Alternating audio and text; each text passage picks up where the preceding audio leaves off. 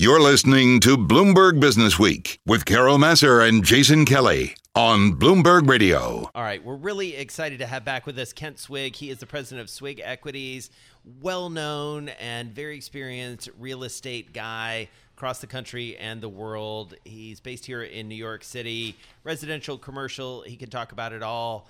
I got to start. First of all, welcome back. Nice to see you. It's good to be back. Thanks for Thank coming you. to our place. Um, so I got to ask you, what's it like out there? well, it's quiet. Yeah. Um, right now, it's. Uh, I, I think that there's just a lack of, of knowledge. So the unknown is a big, big problem. Um, the subways, which I did not take today, I'm an avid subway user, but I stopped. Yeah. Um, are, are are not crowded. Um, the streets are not crowded. The, I think next week the offices will be even less crowded because people have no information and understanding, and the lack of testing out there has made people very nervous. People don't know whether you know what to do, whe- whether they have a virus, whether they don't, and, Right. and it's creating real, real um, trepidation in, in into the world. And I know you've got a lot of stuff going on. I don't know how much of what the president had to say today and his team there. Um, it certainly was an impressive lineup in terms of folks from retail, from healthcare, from testing facilities, um, from pharmaceutical companies. Um, what did you make of it? Well, today's March 13th. If this was January 13th, I would have been very impressed and I would have felt very much self assured. But this is a lot too late, unfortunately. The idea is to pre But to be people. fair, most of us, and Yes. forgive us, even in the news media, I think we felt like it was a China problem for a long time, right? well, the, the world is interconnected everywhere. Right. Right. Yeah. So the problem is that we had a 60 day jump on the rest of the world before anything happened. That's a time to distribute tests out to America, a time to get our plans in, in place and everything. And what I think happened, in my opinion, the administration was they, they the Trump administration sees that as weakness. Um, and it wasn't weakness, it's called preparedness. So uh, I'm disappointed in the way we've reacted. The WHO, the World Health Organization, has brought they brought all the tests that we wanted to America if we chose.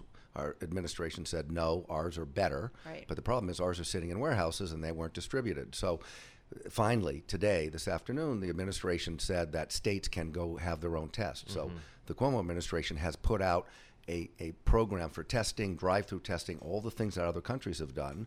And now we have that ability, but we should have been doing that 60 days ago, and we had a jump on this. Right. Um, so we, we, we need leadership to lead, and not to follow. And that's, I, uh, that's where my disappointment comes. So you know New York uh, so well, and and I do wonder as you think about the economic impact, even the social impact uh, of New York.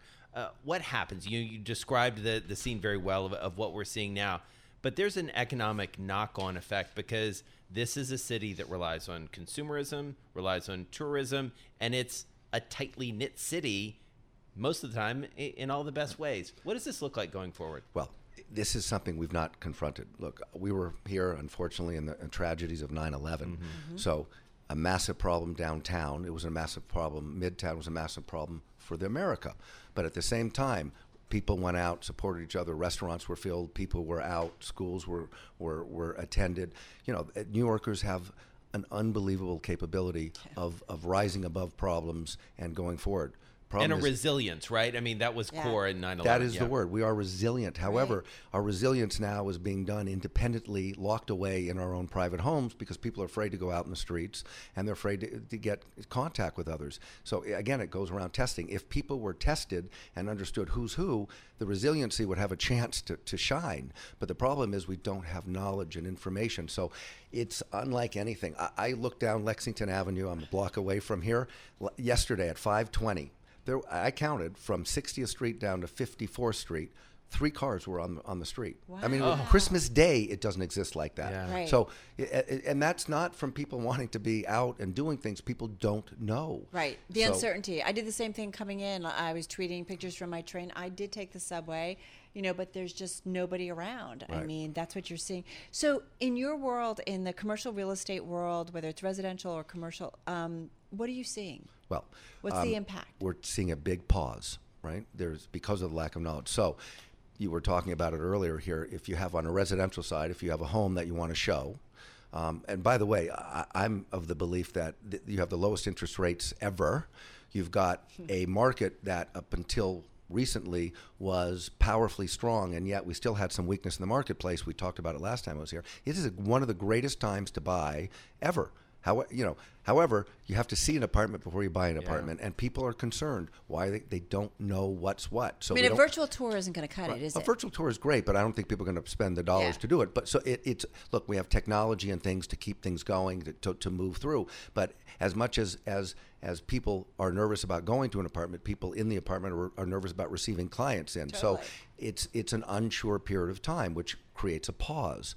And a pause isn't good for markets, right? Right. That means nothing is happening at the moment. Kent, how long do you think this pause will last? I mean, now we know we're getting some idea that you know test kits are coming out and the system is starting to, you know, kind of open up in terms of dealing with this. But we know that if you're worried, you stay home for two weeks. Uh, If you've got it, you know, you're home for a lot longer. About 30 seconds, then we'll bring you back. I think the test kits are critical. Knowledge is going to bring things back. So we got we have to know, but there's going this this is spreading. It's it's a it's a it's it's a flu.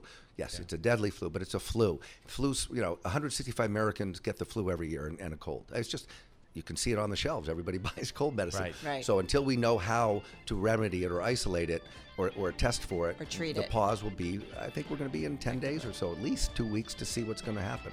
All right, Kent Swig, stick with us, president of Swig Equities. We're going to talk more real estate, state of the world when we come back. You're listening to Bloomberg Business Week with Carol Massar and Jason Kelly on Bloomberg Radio. Here on a Friday afternoon, little bit lighter mood now, literally. Uh, the sunlight streaming into our studio. Also, a little bit lighter uh, feel given the market ended on a serious uh, up note. Still with us, Kent Swig, president of Swig Equities. We're having a great time hanging out with him this evening. And Kent, I was just asking you off air. Uh, Bill Gates stepping down from the board of Microsoft as well as the board of Berkshire Hathaway, and you made a really interesting comment. Obviously, a super important guy in the world of computing, capitalism, and philanthropy. Yeah. Well, there's not enough you could say about Bill Gates. But I was saying off air was one of the things that's the most impressive uh, aspects of Bill Gates is that a person like Warren Buffett, who is the guru of, of the financial world and obviously has made an extraordinary amount of money in his life and has a very, very large foundation and is a leader in, in every aspect in many, many different areas chose to take his foundation and give it to Bill Gates to guard and watch over and, and to pass it on to him for, for, for the future generation. So you have a man who is such a leader as, as, as, uh, um, as, um, who's An from- investor? No, no, As Warren Buffett, As Warren yeah, yeah, Buffett, As Warren giving yeah. his foundation to Bill Gates. I think that tells you who Bill Gates is, and it's probably one of the most impressive things that I've ever seen about Bill Gates, which is hard to do considering all the things he's done Well, in his life. just well, what they're doing, and um, you know, they've certainly been frequently. You know, our our team here at Bloomberg has talked to Bill. I've talked to Melinda Gates. I mean, what they are doing with their foundation in terms of trying to tackle some problems that have just been so persistent, especially in the emerging world, um, that just makes it difficult for people to get through their daily lives. You know, we're all getting a piece of that Right. as we are now realizing our daily lives are being disrupted. What they have to deal with often in, in the emerging world is so much different. So yeah, it's great to see that. How do you think about your philanthropy, giving money away? Well, it's it's look. My uh, I learned that from my grandfather, um, who used to say, "There's no pockets in shrouds." Right. So when you pass away, there, you're not taking it with you, um, and to be able to see good things while you're alive, I think is is a very good. A good thing to do in life, and for me, it's very gratifying. So, for my children, you know, we, I try to teach that, or, or I try to walk the walk as much as talk the talk. And, and I think, one, when somebody has enough in their life or not, um, there's always somebody else who could be helped. So, and it makes you feel good. So it's it's. I'll tell you a story. When I was in difficulty, somebody financial had problems. You know, ten years ago after Lehman went out, I was giving. Um, somebody had to come to ask me if, if I would help, you know, do I need help?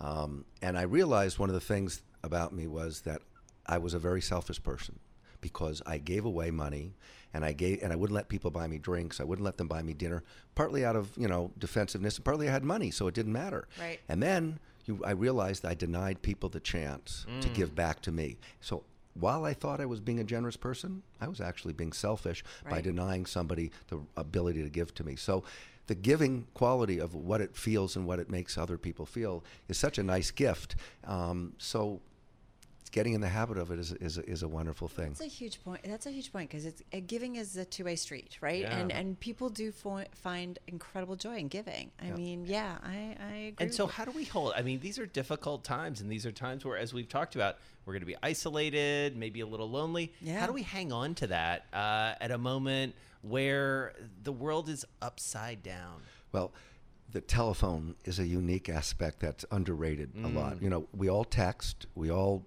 do whatever it is, Instagram, all those things that people communicate, but hearing a, a, a real human voice in a time like this, I think is, is instrumental and very important in the way we want to breathe and live and, and go about our lives. So for the lack of, of inter physical interplay we have right now because we're isolated a little bit more, picking up a telephone and actually using it and having a voice on there is very comforting and, and it's it's the connection that we're looking for. And I think that's what gives New Yorkers the resilience is the relying and, and feeding on each other the way we've always done.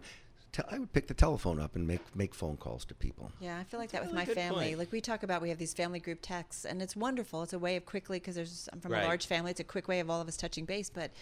Um, I'm bad about it too. I don't always pick up the phone, and it's such a different world when you do. We have a Um, rule in my family uh, with my parents. Uh, all the all the sons uh, call and check in every Sunday. Well. I have to say, with my parents, it was always different. You had Yeah. to pick up the phone. They didn't. You couldn't just send them a message. Um, Kent Swig, thank you so much. I feel like it's been a crazy week, tough week. Yeah, and we what a nice way to appreciate sort of you coming wrap it up. Well, I Yeah. appreciate it. It's always wonderful to be here, and I wish you a wonderful weekend, Stay safe weekend. safe. Yeah, stay, stay healthy. safe, Your whole stay healthy. family. We shall. All right, Kent Swig, president of Swig Equities, longtime uh, real estate investor, philanthropist. It's just kind of uh, what I needed. I know exactly. I feel better. I do feel better. And it's not just the sun streaming in over Carol Massar. It's a little All bit right. of that, but it's a lot of Kent.